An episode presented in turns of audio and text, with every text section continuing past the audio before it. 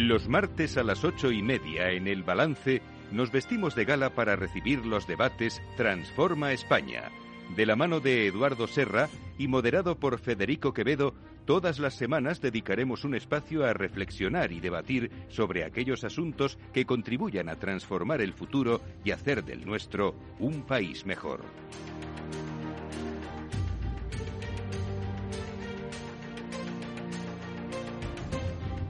Eduardo Serra, buenas noches. Federico. Un martes más, eh, ya llegando al final de este mes de junio, eh, en nuestros debates Transforma España. Y hoy vamos a hablar de un asunto que a los periodistas nos tiene muy preocupados. Esto de la inteligencia artificial aplicada al periodismo. Antes, eh, cuando estábamos haciendo el boletín y he contado que íbamos a hablar de esto, me decía Aida, o sea, que cualquier día aquí va a venir una Siri de estas y va a hacer el boletín en lugar de yo, ¿no? Digo, no, espero que no. Tranquila, no te voy a sustituir por una por la inteligencia artificial. Pero lo cierto es que la inteligencia artificial está ahí, nos afecta a los periodistas, cambia la manera de ejercer esta profesión y vamos a hablar de esto. Lo vamos a hacer de la mano de, tres eh, expertos que ya los tengo al otro lado de la línea telefónica del Zoom. Eh, creo que tengo al otro lado ya a Fernando Jauregui, que está en Sevilla, volviendo de Sevilla. Fernando, buenas noches. Hola, buenas noches. Estoy volviendo de Sevilla en un coche que me están llevando porque he tenido un, un pequeña, una pequeña caída, un pequeño accidente, se me han partido las gafas. Madre mía. Y me están, me están llevando. O sea que si hay algún ruido de coche, ¿qué le vamos a hacer? Nada, no, te, no te preocupes. Vamos a procurar no tocar el claxon mucho. Fernando es periodista y presidente de Periodismo 2030, además de fundador, y, y, y obviamente y están muy, muy volcados en este asunto y además ahora nos contará porque creo que dentro de un par de semanas algo se va a hacer en torno a este asunto que seguramente nos lo anunciará. Una de las cosas que se va, que también eh, se está haciendo desde Periodismo 2030 es analizar sociológicamente la influencia de la inteligencia artificial en el periodismo y de ello vamos a hablar con Andrés Medina, que es director general de Metroscopia. Andrés, muy buenas noches.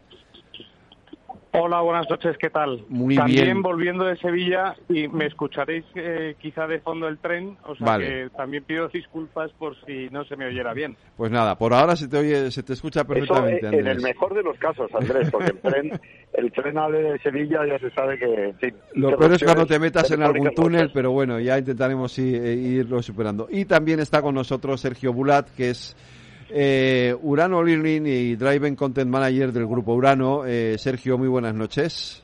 Hola, buenas noches. Así, Yo no estoy viajando, pero... a ti te escuchamos mejor. Y a un viaje, o sea que no, no, podré estar toda la tertulia, pero intentaré estar lo más posible. No te preocupes, Sergio. Eh, a ti sí te escuchamos mejor que entras por Zoom, pero bueno. Eduardo, lo primero, poner un poquito en, en en antecedentes, en la pista de despegue el asunto, ¿no? Pues vamos a ver, sabéis, sabes que la Fundación Transforma España, que como dice el encabezamiento del programa, intentamos que España sea cada vez un país mejor, eh, creemos que el punto capital, la clave de bóveda para hacer de España un país mejor en los tiempos que corren es el talento.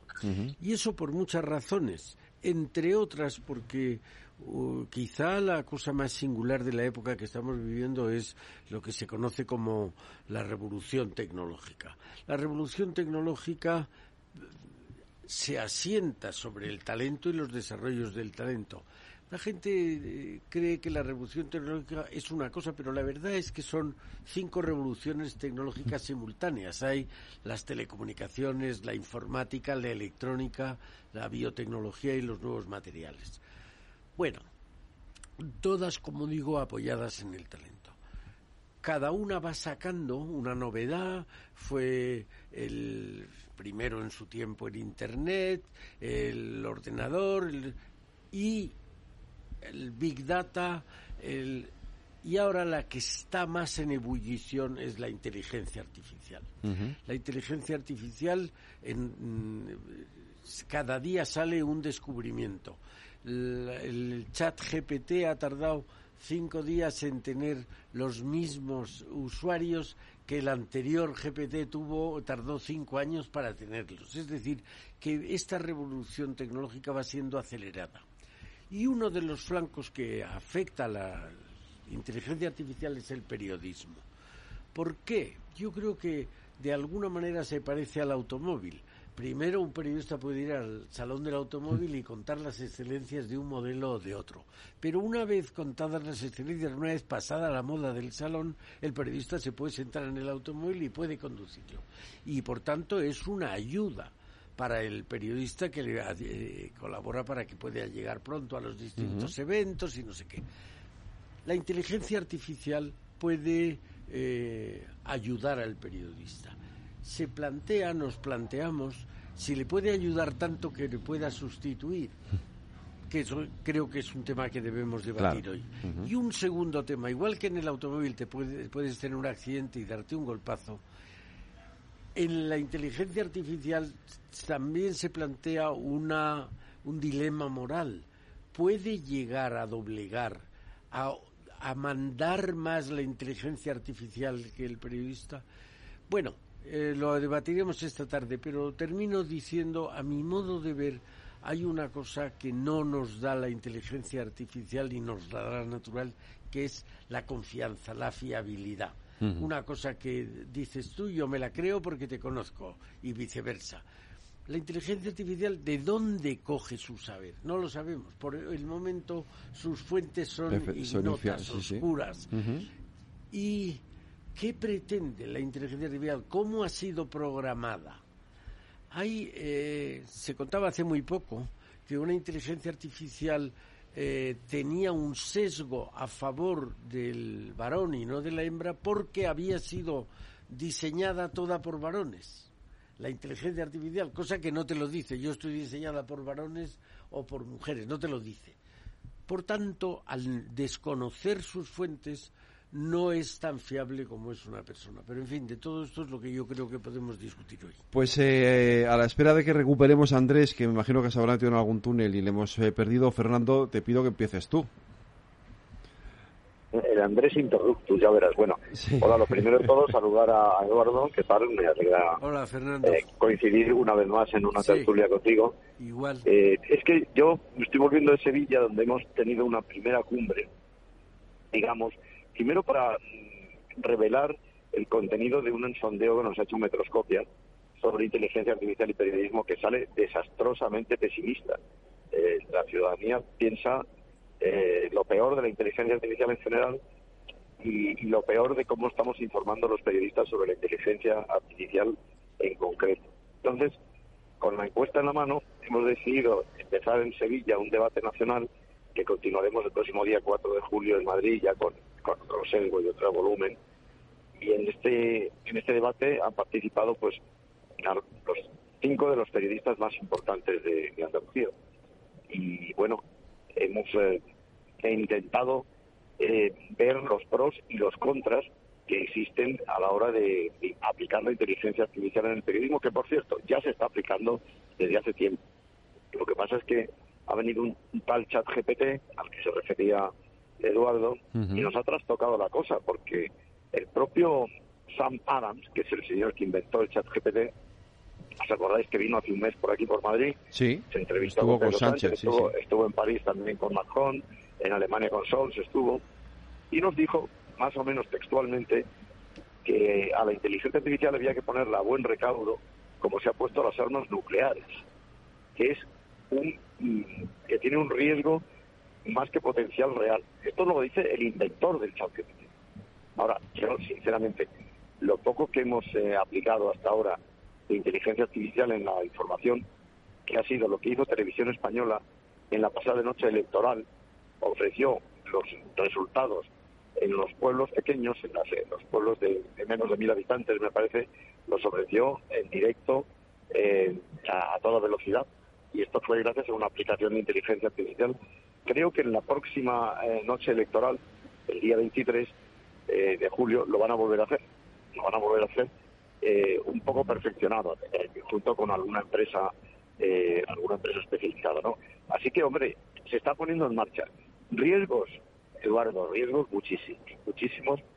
Tenemos todos los peligros del mundo, de fake news, de que se expandan las fake news, de que nos deje sin trabajo a algunos periodistas pero es que hay que saber conducirla. Yo creo que la inteligencia artificial tenemos que embridarla. Es decir, eh, tenemos que usarla para lo que tenemos que usarla, es decir, para datos, para documentación, si se puede decir, pero lo que no podemos es pretender que la inteligencia artificial eh, piense como una persona, porque no piensa como una persona, no tiene la sensibilidad de una persona, no tiene la autocrítica de la persona, le falta todo eso y además no tiene la ética de la persona tampoco. Yo creo que ahí los periodistas seguimos siendo absolutamente imprescindibles, yo creo, ¿eh? Sergio, voy, a, voy a pasar a Sergio, que sé que se tiene que ir pronto, y ahora te pregunto, y ahora te paso a ti, Andrés. Perfecto. Sergio. Tu, tu, una primera una primera introducción, un primer avance sobre el asunto. Em, bueno, yo, yo lo que creo, a ver, la inteligencia artificial al final no deja de ser una herramienta tecnológica y dependerá de cómo de cómo se use, si es positiva o es negativa, como muchas otras. Em, lo que me preocupa, así de entrada, por decir algo rápido, es que más que la inteligencia artificial, lo que me preocupa siempre es la estupidez humana. Eh, y en ese sentido, mientras tengamos el suficiente. ¿Te preocupa la inteligencia natural, Sergio? ¿Eh? ¿Te preocupa la falta de inteligencia natural? Natural, sí, totalmente, porque muchos de los problemas que, dicen ahora, por ejemplo, el tema de las fake news. Sí, con inteligencia artificial va a ser mucho más fácil hacer fake news, pero las fake news existían antes de la inteligencia artificial. Y lo malo de las fake news es la estupidez humana que, no sabe analizar qué es una fake news de otra. Es la falta de criterio de, de muchas personas o la comodidad de algunas personas de decir, ah, o sea, el peligro de ChatGPT es que si le preguntamos a ChatGPT y nos da una respuesta, demos por, por que esa respuesta eh, es veraz sí o sí y no tenerle suficientemente sentido crítico para chequear esa respuesta, para ver de dónde viene, para intentar saber qué es lo que pasa. Pero eso también eh, debería ocurrir con, con, los seres humanos, o sea, las fake news, como te digo, funcionaban antes. Hay mucha gente que, que cree en eh, qué sé yo, el terraplanismo, por ejemplo, y por más que le pongas datos y cifras sobre la mesa y le, no, no lo cambias de parecer. Con lo cual, eh, estúpidos ha habido siempre y seguirá habiendo. Y lo que puede hacer la inteligencia artificial, sobre todo si hablamos por inteligencia artificial, que hoy en día, o sea, inteligencias artificiales hay muchas y variadas, pero creo que lo que estamos hablando es básicamente de chat GPT y similares, que nos permiten crear muchas cosas este, mm, de forma rápida, fácil, y con bastante mm, eh, fiabilidad, ¿no? Y creo que el chat GPT es eso, es una herramienta muy útil que puede servir para hacer muchas cosas. O sea, yo estoy en el sector editorial.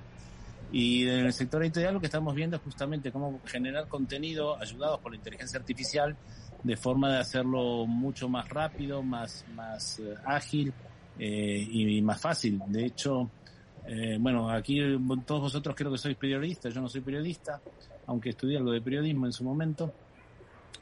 Pero eh, hoy en día, si tú quieres hacer una nota de prensa fácil, le pones un par de cosas de datos a, ChatGPT y te devuelve una nota de prensa hecha maravillosamente y que solo le tienes que corregir un par de cositas. Por supuesto que si no tienes el sentido común o el pensamiento crítico para corregir ese par de cositas, puedes terminar cometiendo estupideces. Em, pero en el sector editorial estamos, por ejemplo, haciendo audiolibros ya con inteligencia artificial en forma automática, es decir, nosotros le ponemos el PDF. Yo he tenido aquí uno, sí. Y, sale el audiolibro y según con algunos libros funciona muy bien, con otros no tan bien. Este, con novelas todavía no funciona muy bien, pero con algunos libros, eh, sobre todo con ensayos simples, el audiolibro sale perfecto en, eh, y hecho por inteligencia artificial y aparte lo puedes hacer eh, con acento argentino, con acento español, con acento mexicano. Y eso está funcionando bien y está empezando a funcionar cada vez mejor. Eh, estamos haciendo muchas traducciones cada vez más automatizadas. Por supuesto, siempre requieren todavía de, de, de, un traductor final que corrija algunas barbaridades que se le escapan.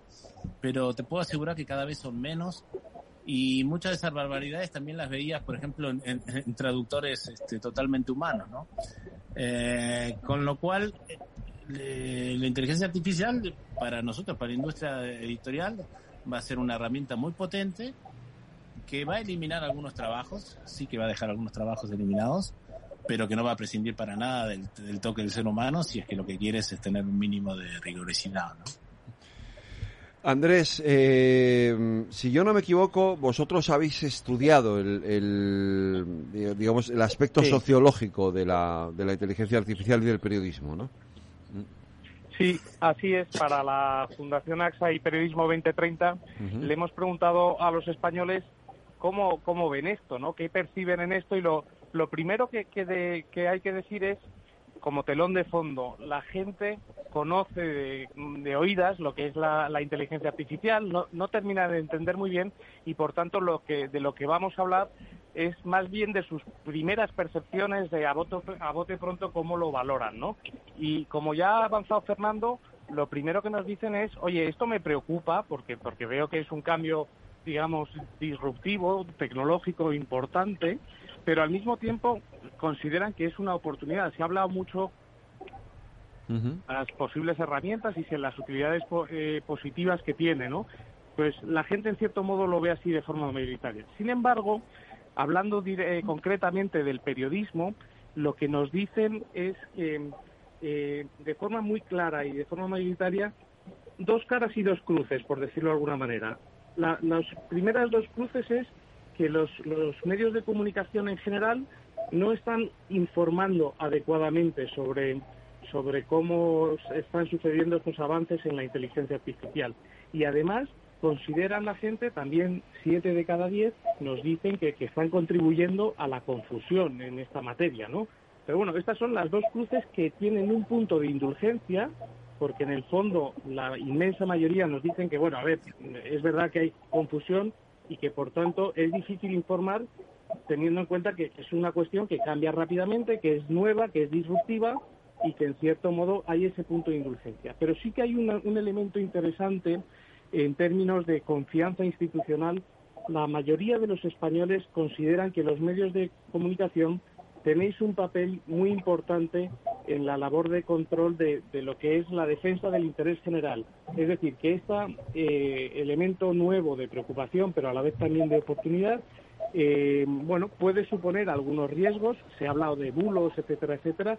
La gente cree que a través de la inteligencia artificial puede ser eh, una, una puerta de entrada para, para la generación de bulos y noticias falsas, como también existen otras, ya lo tenemos por otro lado, pero, pero esta nueva herramienta también va a propiciar que se generen nuevos bulos y, sin embargo, como digo, una clara mayoría de españoles nos dice que, que los medios de comunicación eh, tenéis esa responsabilidad de, de, defender de mm. alguna manera eh, el interés general a través del control de todas estas de todas estas cosas, ¿no? Eh, Eduardo. Pues eh, Fernando, sí, sí, claro. Perdón, no, no. Simplemente quiero decir que no debemos equivocarnos. La persona es la persona. Y la persona tiene imaginación. La inteligencia artificial carece de todo eso. Te dan datos, son datos, tiene muchos datos, es una acumulación de datos, pero carece de iniciativa. De manera tal que yo, lo que dice Sergio de la nota, hombre, yo creo que todo debe tener una intencionalidad, incluso las notas de prensa más convencionales, es decir, incluso las notas eh, que te dan las eh, que te dan las empresas eh, sobre pues, notas propagandísticas, más o menos. Yo creo que la intencionalidad no debe estar ausente de ningún acto periodístico, de ninguna iniciativa periodística. Es decir, cuando se habla de periodismo de investigación, todo periodismo es de investigación. Incluso cuando tú quieres hacer una lista de los bares más concurridos que donde dan mejores rabas, yo qué sé eh, bueno, pues eh, eso nos lleva también una investigación. Todo tienes que poner tu, una cierta dosis de personalidad. Ahí es donde la inteligencia artificial falla. La inteligencia artificial no tiene personalidad. Puedes tener mucha información eh, ya dada de otros. Lo que no tiene son iniciativas nuevas. Esto tenemos que saber distinguirlo porque es crucial. Es que hay gente que está ya asumiendo que la inteligencia artificial va a desempeñar roles que están ahora mismo reservados a periodistas. Eso solo ocurrirá si los propios periodistas lo permitimos. Y eso yo creo que no debemos de ninguna manera permitirlo. Debemos incluso, bueno, mejorar nuestros estándares de actuación en todos los campos, en todo tipo de información, pues para evitar que la inteligencia artificial, que es como una especie de papagayo eh, muy inteligente, pues, eh, pues nos coma el terreno. Eduardo, ¿tú cómo lo ves? ¿Tú crees que nos sustituye? Vamos a ver, no lo sé. Yo eh, creo que no solo que nuestro conocimiento sobre la inteligencia artificial es incipiente, sino que la propia inteligencia artificial está en una fase primaria de desarrollo. Nadie sabe dónde va a terminar la inteligencia artificial. Dicho eso, Creo que también se ha hecho ya una alusión en este programa al terraplanismo. Yo creo que la humanidad ha dado pruebas sobradas en su larga historia de dos cosas. Una, de que su sentimiento primario ante cualquier novedad es el miedo. Eh, no sabemos cómo puede reaccionar, cómo nos puede incidir en nosotros. Y me gusta hacer el juego de palabras de dominar y denominar. Cuando una persona tiene miedo ante una nueva realidad, intenta dominarla. Y la primera fórmula que tiene de dominarla es denominarla. Ponerle un nombre. Ya parece que uno sabe más de esa realidad. No sabe nada más, pero se lo parece. Segunda cosa que ha acreditado la humanidad en su larga historia, un sentido de la soberbia muy notable. Es decir, ese terraplanismo que comentábamos es, es consecuencia de la eh, soberbia, del orgullo de creer que el mundo gira, todo el, universo giraba alrededor de la Tierra. Mm. Hemos creído durante miles de años, mucha gente sigue creyendo que Dios está hecho a nuestra imagen y semejanza. Oiga, que somos unos seres muy pequeñitos, que hay tres mil millones de galaxias y, que pensar que Dios está hecho como nosotros, pues es una prueba de orgullo. De manera que yo creo que al, miedo hay que ponerle por el momento sordina. Sergio, que sé que te tienes que ir enseguida y me gustaría escucharte otra vez antes de, antes de decirte adiós. Eh, sí, un, poco, solo quería hacer un último comentario a, tenor de lo que, bueno, no sé quién lo mencionó recién, eh, pero yo creo que eh, la inteligencia artificial va a suplantar el trabajo humano si es que el trabajo humano es lo suficientemente básico como para que sea reemplazado por la inteligencia artificial. Es decir, yendo al tema periodista, si el periodista se va se va a limitar a tomar eh, dos cositas que, sacó de internet y hacer una notita así nomás, sin un propósito más profundo, sin un chequeo de datos, etcétera, como por desgracia muchas veces están haciendo hoy en notas, eh, eh, a esos periodistas la inteligencia artificial los va a borrar rápidamente, más ya los está borrando. Pero, pero sí que la persona que, como dijeron antes también, goce de la confianza del público porque ha demostrado que es, es, eh, es veraz en lo que dice o tiene fundamentos para lo que dice, esa persona puede aprovechar mucho de la inteligencia artificial porque tendrá más datos para corroborar las cosas y la gente ante la gran cantidad de fake news que va a haber y distintas cosas va a acudir a esa persona que tiene nombre y prestigio para seguirla. Se va a necesitar de estos prescriptores. Yo creo que el tema de prescriptores, tanto para periodistas como en el caso nuestro, para editoriales, etcétera, eh, el, el hecho de que alguien elija y alguien con prestigio elija algo, ya le va a dar a las otras personas una pátina de veracidad, ¿no?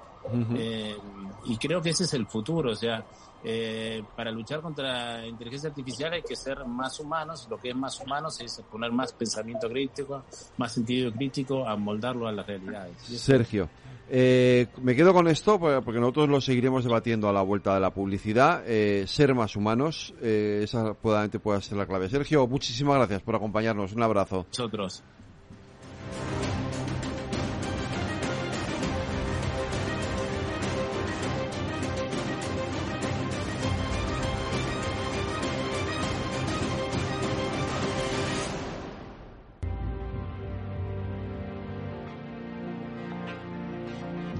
Transforma España. Las nueve de la noche, una hora menos, en las Islas Canarias. Continuamos aquí en el balance de nuestro debate Transforma España con Fernando Jauregui, con Andrés Medina que, y con Sergio Bulat ya lo hemos despedido y con Eduardo Serra. Seguimos hablando de inteligencia artificial. Os pregunto, ¿ser más humanos? Esto que decía Sergio al final, ¿ser más humanos es la forma de contrarrestar eh, digamos, la parte negativa que pueda tener para nosotros como periodistas, la, y no solo para nosotros, sino también para otras profesiones, eh, la, inteligencia artificial? Vamos a ver. Eh, Vale, ahora te dejo, espera. Yo creo que la parte intelectual del hombre es pequeña. Nosotros tenemos mil otros motores, aparte de la razón, la emoción, el sentimiento, todo eso puede califica a lo humano y que lo sepamos no lo tiene la inteligencia artificial. A mí eso me parece una diferencia fundamental. Segundo, habrá que ver cómo termina de ser la inteligencia artificial. Eh, hay, ya una que es creadora de, imágenes eh, inéditas. Bueno, pues esto parece que tiene una capacidad que no es la pura razón, ¿no? De manera que yo creo que eso está por ver. Eh, Fernando, Andrés. Sí. Fernando. Andrés, Andrés, Andrés, Venga, Andrés. no, yo creo que, al final... Andrés, Andrés. No, decía que, que, yo creo que, que al final ese, ese punto humano es efectivamente uno de los elementos y ya se habla un poco de ese miedo al posible reemplazo. Yo creo que al final sobre las cosas que no conocemos podemos tener a lo mejor un poco más de, de catastrofismo, pero sin embargo, si cuando le preguntamos a los españoles cuáles son los sectores, digamos, eh, o las actividades empresariales que más se pueden ver afectadas, la gente distingue de forma, yo creo que bastante eh, lógica y sensata, ¿no? Por ejemplo, cuando hablamos de la medicina, eh, una amplísima mayoría de españoles nos dicen, oye, pues yo creo que la inteligencia artificial aplicada al, sector médico, a la medicina, va a ser algo que va a mejorar el actual funcionamiento. Cuando, por ejemplo, eh, le preguntamos por la educación, por la enseñanza, sin embargo, ahí hay una clara división. Son tantos los que piensan que la inteligencia artificial va a ayudar a mejorar ese funcionamiento actual como los que piensan que no, que, va a empeorar y que le va a dificultar. Sin embargo, donde sí parece haber un cierto eh, consenso mayoritario es en, en los que piensan qué va a pasar con el periodismo. Hoy son más los españoles, muchos más, que los que piensan que la inteligencia artificial aplicada a los medios de comunicación, al mundo de la información, eh, puede ser algo que hoy por hoy parece que no va a mejorar. y ese es un reto que, digamos, esto no deja de ser una percepción pública de la, de la sociedad en su conjunto eh, y es un reto que hoy por hoy los periodistas y, los que trabajáis en medios de comunicación tenéis. No tiene por qué ser así, no, no, quiero dejar de decir mm. que estos son, digamos, percepciones iniciales que la sociedad en su conjunto tiene sobre cómo este elemento tan disruptivo eh, ha entrado en nuestras vidas, ¿no? Fernando. A ver, yo, eh, siguiendo un poco con lo que ha dicho Eduardo, todavía está un poco en, pañales, estamos un poco al principio de un camino que desconocemos, que desconocemos absolutamente. Yo diría que lo que se demuestra en la encuesta esta de, de microscopia de, la Fundación Axis Nuestra y de Periodismo 2030, lo que se demuestra un poco es que todavía la gente no tiene muy claro de qué va esto y como muy bien acuerdo, la gente tiene miedo al cambio. Hmm. Todo es, es, humano. Está, está, en el ADN de la humanidad. Bueno, yo creo que la siguiente encuesta que hagamos, ¿verdad, Andrés? La haremos. La haremos. Pues eh, la siguiente encuesta que hagamos seguramente ya saldrá un poco distinto porque se conocerá un poco más la inteligencia artificial. Yo lo que creo es que eh, quiero creer que a los periodistas, que es de lo que estamos hablando, nos obligará a ser mejores periodistas. Es decir, nos, nos obligará a ser menos rutinarios, a poner una parte importante de nuestra personalidad en cualquier nota que hagamos. Ya no digo si es algo verdaderamente importante. A, intentar ser originales, a intentar volver a los principios fundamentales del periodismo, que para mí son aquella frase de, de, Lord Nottingham. Eh, periodismo, noticia, es todo aquello que alguien no quiere que se publique. Lo demás es publicidad o peloteo, añado yo. A ver, ¿la inteligencia artificial tiene ese principio básico? Claro que no. La inteligencia artificial es una base de todo lo publicado.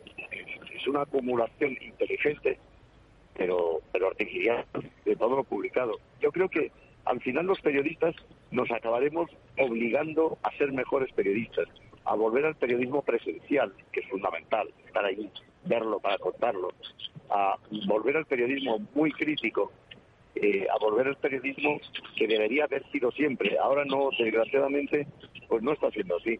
Ahora yo no estoy seguro de que todo lo que se publica es algo que alguien no quiere que se publique, sino más bien me temo que es al revés. Y yo creo que al final, pues la inteligencia artificial debe ser solamente, debe ser controlada por nosotros para publicar lo que debe ser publicado en los términos que, que la inteligencia artificial permite, es decir, casi como servicio de documentación, casi como puro dato. Es verdad, están creando imágenes, están creando imágenes, están creando gráficos. Están creando contenidos, contenidos en definitiva. contenidos que se están publicando ahora mismo vienen de la inteligencia artificial, muchas de estas gráficas de cómo han sido las elecciones municipales, de qué pueblos, de no sé qué, están, están hechos con, con ayuda de la inteligencia artificial, pero eso está bien, eso es positivo. Yo lo que no me parece positivo es pedirle un artículo de opinión. Yo el otro día le pedí a la chat dichoso GPT que publicase un artículo con mi nombre y publicó un artículo espléndido con mi nombre, eh, con mis, eh, las frases que yo utilizo, con los feos que yo utilizo, solamente, solamente sí, pero solamente que decía, daba a entender que yo soy acérrimo partidario de una opción política eh, que ponían ahí y no lo soy porque yo siempre procuro que en todos mis artículos jamás, que sean artículos periodísticos, que sean análisis periodísticos, jamás decantarme por una opción. El chat GPT sí que me decantaba por una opción, por el PP en, en, concreto en este caso. A mí me parece que eso ahí demuestra demuestra que la cosa no va. No, no, no porque yo no porque yo sea contrario al PP ni, ni favorable ni al PSOE. No, no, simplemente porque yo creo que un artículo periodístico debe eh, moverse en los términos más estrictos de neutralidad. El chat GPT no lo cree. Así que vamos a, ya vamos mal. Ya le dije al GPT que empezamos mal. Nuestra relación empieza mal. A ver, yo, claro, eh, yo entiendo que, no, que es una herramienta que nos puede, nos puede servir, tú decías, Fernando, y Andrés también nos puede servir para completar muchas cosas que nosotros a lo mejor eh, tardaríamos mucho más en hacer, pues esos gráficos, esa información que, que podemos dar en unas elecciones o para, para mm, bueno, por lo mejor para escribir un artículo un poco más rápido y luego cogerlo nosotros y corregirlo, eh, o retocarlo o adaptarlo a nuestro, a lo que nosotros queremos, pero que ya venga el artículo con, con, la, con la base escrita, pero hay cosas que la inteligencia mm. artificial no puede hacer. Es decir, la inteligencia artificial no puede acudir a una fuente de manera inmediata. Si yo estoy aquí ahora mismo en la radio y, y, y, y ahora eh, pasa algo, no sé, el presidente del gobierno decide, no puede, pero vamos, decide desconvocar las elecciones, yo puedo coger el teléfono y llamar a un, a un, a un dirigente político y pedirle que, ven, que, acuda y me lo comente, pero el chat GPT ya no puede hacer eso. Sí, yo, eh, eh, Federico, yo creo que esto que dices es importante en la medida en la que, en cierto modo, a todos nos está pasando que todavía no terminamos de entender bien que, cuáles son las funcionalidades o no de la inteligencia artificial. Esto es como decir, oye, la Thermomix de, de mi casa no, no, no es buena porque es que no, no te recoge la ropa. Y dices, ya, bueno, pero es que no vale para eso. Eh, es decir, que al final la inteligencia artificial eh, no es chat GPT solo. Chat GPT es uno de las, de las aplicaciones que la, tecnología de la inteligencia artificial puede hacer. Y tiene una, una serie de características y de, y de peticiones y, funcionalidades. Entonces, en, el momento en el que poco a poco vayamos entendiendo, eh, yo me imagino eh, a nosotros mismos cuando a, principios de los 90, pues eh, hablábamos y hablábamos de una cosa que llega a Internet, que no tampoco sabemos muy bien cómo se va a aplicar en diferentes sitios.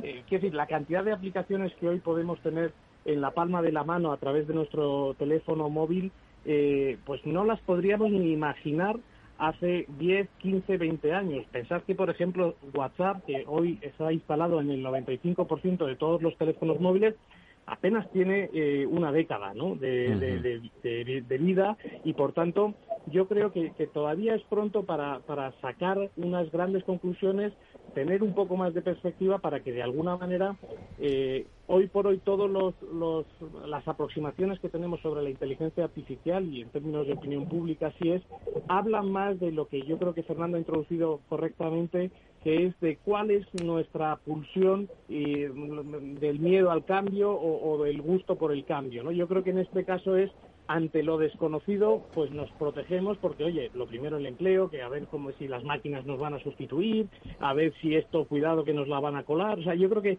que es lógico y tiene un punto humano eh, esa protección de decir, oye, ante lo desconocido, eh, de momento me protejo, pero yo creo que lo que nos falta entender bien es qué preguntas le podemos hacer a, o qué aplicaciones tiene para nuestra vida el, la inteligencia artificial, ¿no? Eduardo. Sí, no, yo creo que todos estamos de acuerdo en que es pronto para evaluar las capacidades y las limitaciones de la inteligencia artificial. Yo creo que tú mencionabas una, Federico, que es, yo no creo que la inteligencia artificial pueda tener una cualidad humana que tienen los hombres, que es la iniciativa. El que tú dices, ha pasado una, yo descuelgo el teléfono y llamo a alguien, eso lo veo más difícil que lo tenga la inteligencia artificial. Igual al final lo tiene y el Thermomix acaba lavando ropa, pero no. Ahora, por suscitar un tema que me parece de la máxima importancia, que es la supeditación o no del humano a la inteligencia artificial o viceversa. Yo me acuerdo que hace tiempo leí un caso que era un coche autónomo. Todo el mundo ya se hace la idea de lo que es un coche autónomo. Un coche autónomo que no necesita conductor porque él mismo se autoconduce. Entonces, este coche ve que hay un semáforo que está en rojo y que el freno le falla. Y el paso de peatones está pasando una madre con un niño en un cochecito, un viejecito tal, y, y si se echa más a la derecha se cae el coche por un terraplén. El coche tiene que decidir si atropella a la madre con el niño, se atropella al viejecito o si se tira por el terraplén. Eso es un caso donde esa autonomía de la inteligencia artificial nos da miedo y yo creo que nos da miedo con razón porque hasta ahora sabíamos que los únicos en última instancia responsables de nuestras acciones somos nosotros y ahora puede ser que pongamos a una entidad intermedia que es la inteligencia artificial. Fijaos, hay, eh, un elemento, Federico, perdona, eh, sobre lo que acaba de decir Eduardo. Eh, Google, desde hace ya varios años, dentro de, sus capacidades, tiene la opción de, digamos, de que una voz generada por inteligencia artificial eh, llame, a, por ejemplo, a la peluquería para concertar una cita según tu calendario. Es decir, que ya hay cierto, igual que sucede con lo del coche autónomo, hay ciertos eh, avances bastante, bastante claros eh, para aplicaciones muy, muy concretas y, y, muy del día a día, ¿no? O sea, que de alguna manera eso ya se está probando y es verdad que lo que acaba de decir Eduardo de, esos límites concretos de, bueno de casi éticos y morales de decir oye al final mm, cómo entrenas a una máquina para que en cierto modo mm, resuelva cosas que seguramente los humanos en términos éticos también no sea no tengan con claridad qué decisión habría que tomar no eh, fíjate, yo, di, Fernando, Fernando, que yo aquí no quiero. Yo recuerdo una película genial de Stanley Kubrick que se llamaba 2001, ¿no? Dice Una en el espacio, sí. Que es del año 1980 y tantos, creo. Y Kubrick ahí ya eh, genialmente intuyó lo que era incluso la rebelión de la máquina. ¿Os acordáis? Habéis visto esa película como yo. Cómo el, el, ordenador, el superordenador que está controlando la vida de los, de los eh, astronautas, se revela en un momento determinado y, hay que matarlo. El, protagonista tiene que matarlo. De alguna manera ya estaba anticipando algo que, insisto, que lleva bastante tiempo eh, conviviendo con nosotros, que es la inteligencia artificial. Eso, eso existe ya y se está aplicando en muchos órdenes. Lo que parece es que luego ha venido el chat GPT y parece que es, una, que es un instrumento un poco más completo. Pero me dicen, por ejemplo, que Google, que se siente muy amenazado, claro, por, lógicamente se siente amenazado con, eh, con este auge de, otros, de otros productos de inteligencia artificial, me dicen que va a sacar un producto muy sofisticado de, a poco, ¿eh? que están especializándose ya en, precisamente en dominar las eh, debilidades, digamos, de ese, del sistema. Yo no, no sé lo que van a hacer los de Google, pero he leído por ahí algunos, en, en algunas revistas científicas y tal, he leído algunos avances que a mí realmente pues no dejan de asustarme porque esa ese miedo al cambio que decía Eduardo desde hace tiempo pues pues eh, a mí también me también me afecta como no claro y sobre todo ya cuando vas cumpliendo años y dejas de ser nativo digital y nativo de inteligencia artificial pues te das cuenta de que oye a lo mejor ya no estás en el momento o, vas a dejar de estar en el momento eh, en el momento presencial y vital eh, para incorporarte, digamos, a todo, esta, todo este proceso de cambios. Hasta el punto, y perdóname que hable de mi libro, eh, Federico, sí. De que nosotros vamos a lanzar a partir del día 4 de julio, vamos a, que vamos a hacer una cosa en la Asociación de la Prensa de Madrid, creo que viene la Secretaria de Estado de Digitalización también con nosotros y algunos expertos, vamos a lanzar un eslogan con Periodismo 2030 que se llama Los periodistas cuentan el cambio. Yo quiero que seamos los periodistas ayudados por especialistas. Los periodistas no somos especialistas en nada, no sabemos casi nada, pero sí sabemos quién sabe. Y yo creo que sería bueno lanzar la proclama de que somos los periodistas eh, los que con mayor objetividad y con mayor ausencia de intereses, de intereses espurios, eh, podemos contar el cambio, los enormes cambios que se están produciendo en nuestras vidas, empezando por la pirámide poblacional, ¿no? que va a condicionar tantas cosas. Yo creo que ese es un tema que es interesante, para que no nos lo cuenten, para que el cambio no nos lo cuenten los gobiernos, todo Mosúa, o para que no nos lo cuenten las empresas que muchas veces lo que intentan es aprovecharse y apoderarse de nuestras voluntades. Y estoy pensando, sí señor, en Elon Musk o en el señor Zuckerberg. Eh, Fernando, una odisea del espacio es del año 68. Fíjate. a, más, a más a más, que diría un catalán. A más a más. Pero, pero, pero, películas, películas sobre la rebelión de la inteligencia artificial antes de que existiera la inteligencia artificial ya ha habido unas cuantas. Sí, sí. sí, Evidente, no, no. Y así no, Por eso, de ahí el miedo, ¿no? que esto ocurra, ¿no? ¿Eh? desde luego. Porque se ha, generado también un clima, ¿no? Es decir, cuando los ordenadores piensan por ti y a algún momento pueden pensar demasiado por ti. Yo recuerdo alguna alarma, me acuerdo cómo se llama, en que incluso desataban una guerra nuclear, ¿no? Porque entre, entre la inteligencia artificial de Estados Unidos y la rusa, pues al final acababan controlando eh, los botones nucleares, ¿no? No sé, yo eh, te recuerdo, te recuerdo eh, a Sam Altman, que estuvo aquí en sí. a, Pedro Sánchez y a, Macron en París y no sé qué eh, las cosas que dijo Sam Altman, que es el inventor del, del chat GPT. Él, mismo está asustado de la potencialidad eh, adversa que puede tener su invento. Y, oye, si Altman está preocupado con eso, pues imagínate yo, que no tengo ni la menor idea de, lo, de hasta dónde llegar. Sobre, eso, sobre esto que, está diciendo ahora Fernando, eh, es curioso, los españoles muestran la misma preocupación pero también sucede otra cosa que, que, no es lo mismo, pero está relacionada, que es con el asunto de, la digitalización. Eh, hace un año eh, se inició una campaña eh, sobre los cajeros y la gente mayor, etcétera, etcétera, ¿no? Eh, sobre que soy mayor pero no idiota, ¿no? Sobre que, oye, que al final nos están obligando a entendernos con máquinas y esto eh, pasa tan rápido que, es muy difícil adaptarse, ¿no? Eh, esta sensación de, permanente cambio está generalizada en la sociedad española, no solo en la sociedad española, también en la occidental, ¿no? Y esto, de alguna manera, activa entre, entre unos resortes en la sociedad española que, cuando le preguntamos, oye, esto tiene que avanzar eh, casi como de, de, forma darwinista, por decirlo de alguna manera, ¿no? Como dice, oye, sálvese quien pueda y el que se adapte que tire y el que no, pues que pues hasta luego, ¿no? Esto está generando en la sociedad española el, el movimiento contrario. Más del 80%, incluso los nativos digitales, dicen, oye, quizá estamos yendo demasiado rápido y no podemos dejar a tanta gente atrás. O sea que de alguna manera eh, sin frenar el cambio, la gente no es que sea contraria al progreso ni al cambio. Lo que dice es que debe adaptarse a, nosotros y no nosotros al cambio. No sé si consigo explicar. Te he entendido perfectísimamente, eso es. Está muy claro. Un rechazo a ese darwinismo digital que yo creo que aquí podríamos englobar también a la, a la inteligencia artificial. Sí, y también hay un tercer elemento que es eh, el hombre se ha creído, y probablemente lo sea, no voy a discutirlo, el rey de la creación, eh, dominamos, no hay ninguna criatura en el planeta Tierra que tenga la capacidad, entre otras, de, dominio. el entorno y de dominarlo como tiene el hombre.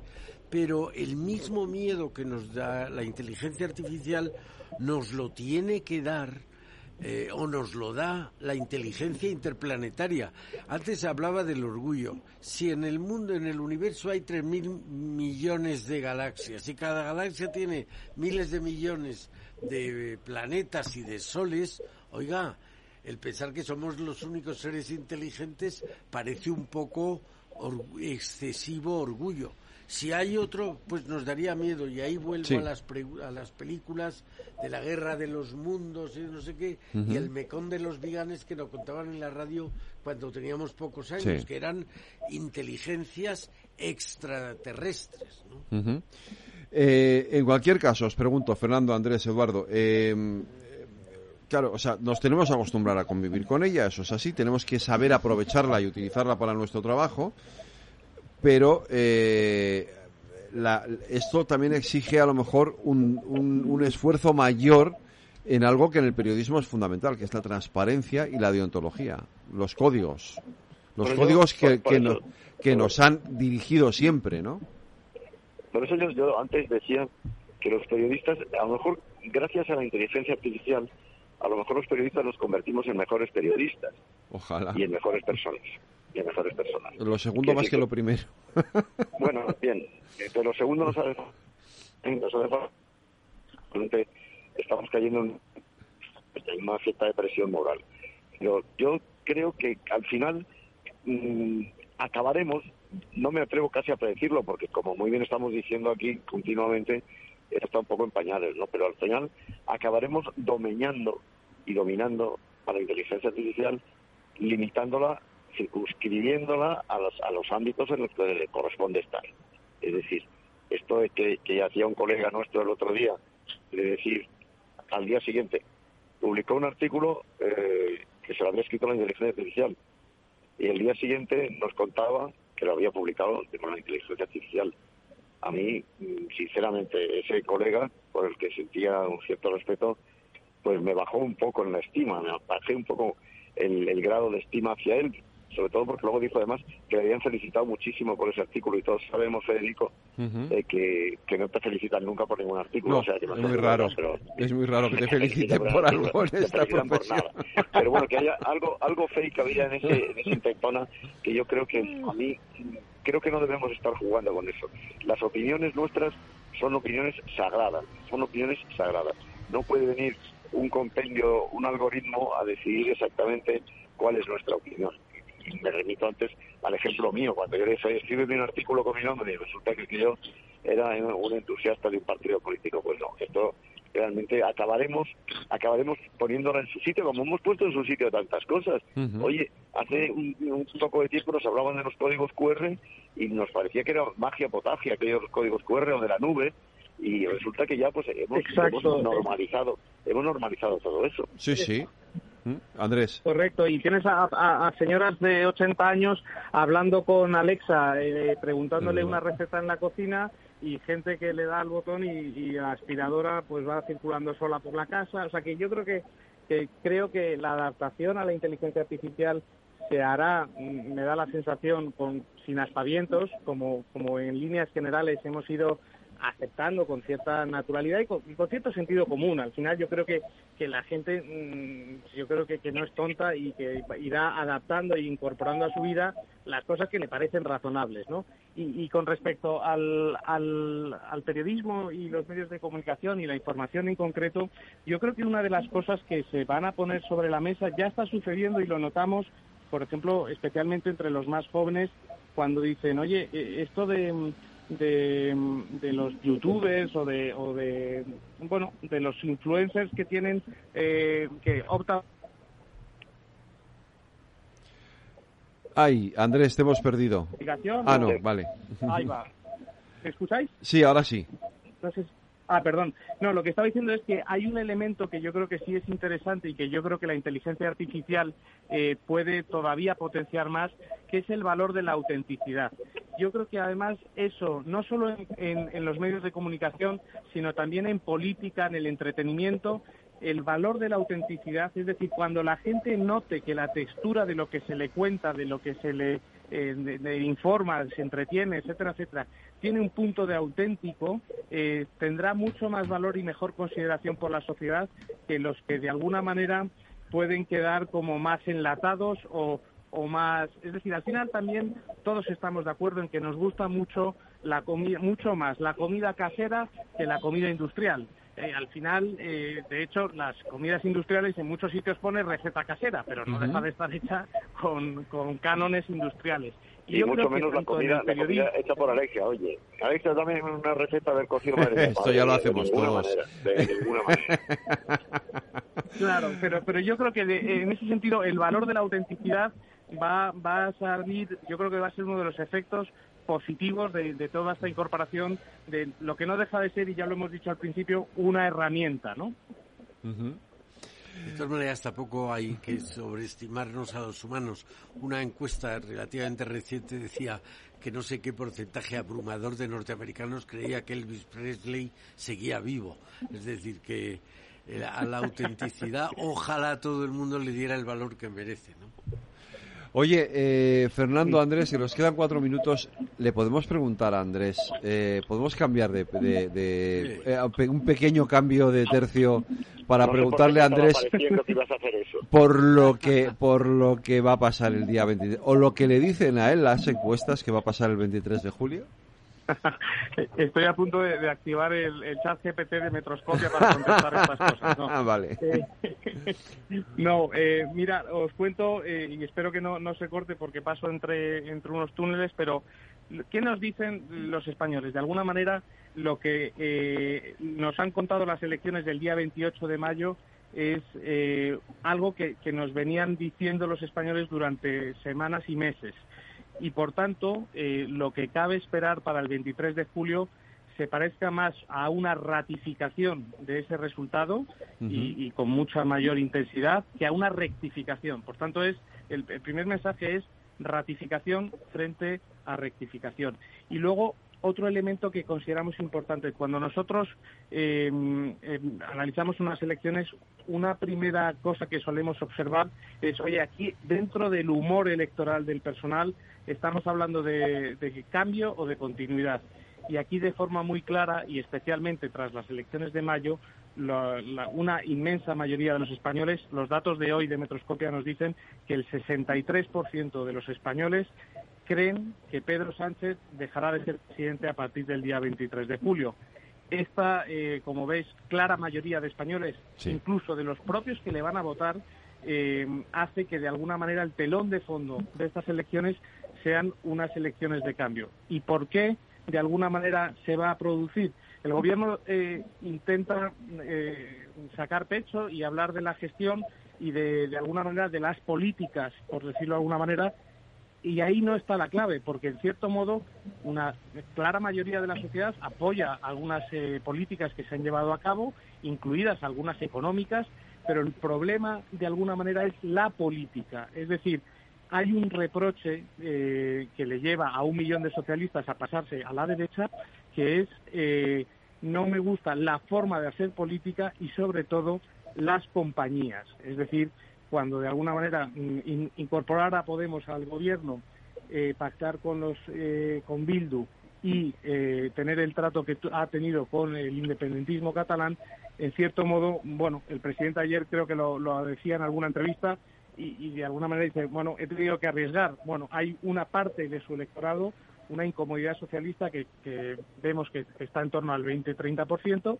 que de alguna manera, bueno, pues toma nota y, ejerce su, su, voto, ¿no? Ya digo, un millón de socialistas, un, millón de votantes de izquierda pasará al otro lado.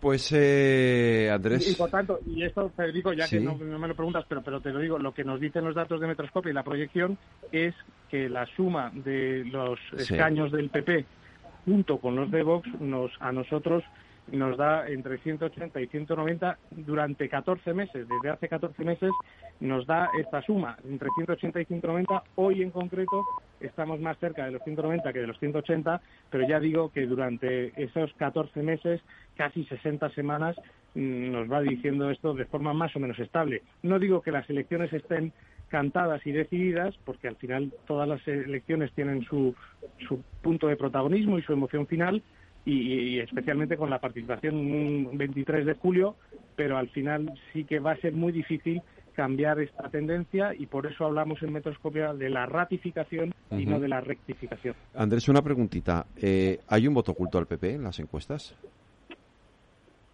No. Eh, lo que sí puede haber, Federico, es eh, un movimiento de último momento desde la perspectiva del voto útil porque de los 11 millones de votos de la derecha eh, hay una cosa que ya sea azul o ya sea verde les les une por encima de, de, las siglas de la papeleta, que es eh, poner fin a la etapa de gobierno de Pedro Sánchez. Y eso, eh, de alguna manera, hoy por hoy, eh, todos los españoles vieron en el mes de mayo que mm, bueno la relación de jerarquía entre PP y Vox es claramente favorable al PP y que el mejor vehículo para poner fin a la etapa de gobierno de Pedro Sánchez, como decía, es el Partido Popular. Y puede ser que eh, con apenas un trasvase de medio millón de votos, que no son pocos, eh, de Vox al PP, pueda suceder que eh, por, por la dinámica aritmética que tiene el reparto de escaños, haga que el PP se pueda subir prácticamente a los 160 escaños, estaría entre 150 y 160, y que Vox pues se quede entre, entre 25 o 30, ¿no? De tal manera que, que ahí se quedarían esos 185, pero con una mayor eh, un mayor respaldo al Partido Popular y mayor acento. Por tanto, no hablaría tanto de voto oculto, sino de un, desbordamiento como sucedió ya en Madrid, como sucedió en Andalucía hoy hace un año, y, bueno, eso ya lo hemos visto de alguna manera. Se trata de ese corrimiento final en términos de voto útil. Andrés Medina, Fernando Jauregui, muchísimas gracias a los dos. Un abrazo, cuidaros y buen viaje de vuelta. ¿me dejas, decir una cosa, una observación? Sí, muy corta. rápida. Oye, estamos hablando de inteligencia artificial, de subida a Marte, de las inteligencias que existen, otras inteligencias en el espacio, y estamos al mismo tiempo temerosos de que se corte la comunicación telefónica en, un, en un, tren súper moderno. ¿Cuántas veces hemos, nos hemos quejado tú y yo de eso? Y, no tenemos, y, es, es, imposible encontrar un wifi de sensato. Nada, no, se puede, no, no se puede. Eh, lo sabes. Oye, dicho sea sin perdón Renfe, a la que respeto mucho, ¿eh? que me parece que es una gran obra pero nacional. pero, chico, que pero te diga, llevamos años. Era, era Ana Pastor, ministra de, ministra de Fomento o de Transportes, y ya nos quejábamos tú y yo con ella de por favor poner un wifi en el AVE, es que es imposible poder hablar por teléfono. Pero es así, efectivamente. Fernando, Andrés. Hemos podido disfrutar de Andrés, hemos podido disfrutar de Andrés. Un abrazo. Un abrazo, cuidaros. Y Eduardo, la semana que viene que terminamos la, nuestros debates Transforma España. Un abrazo, nos vemos.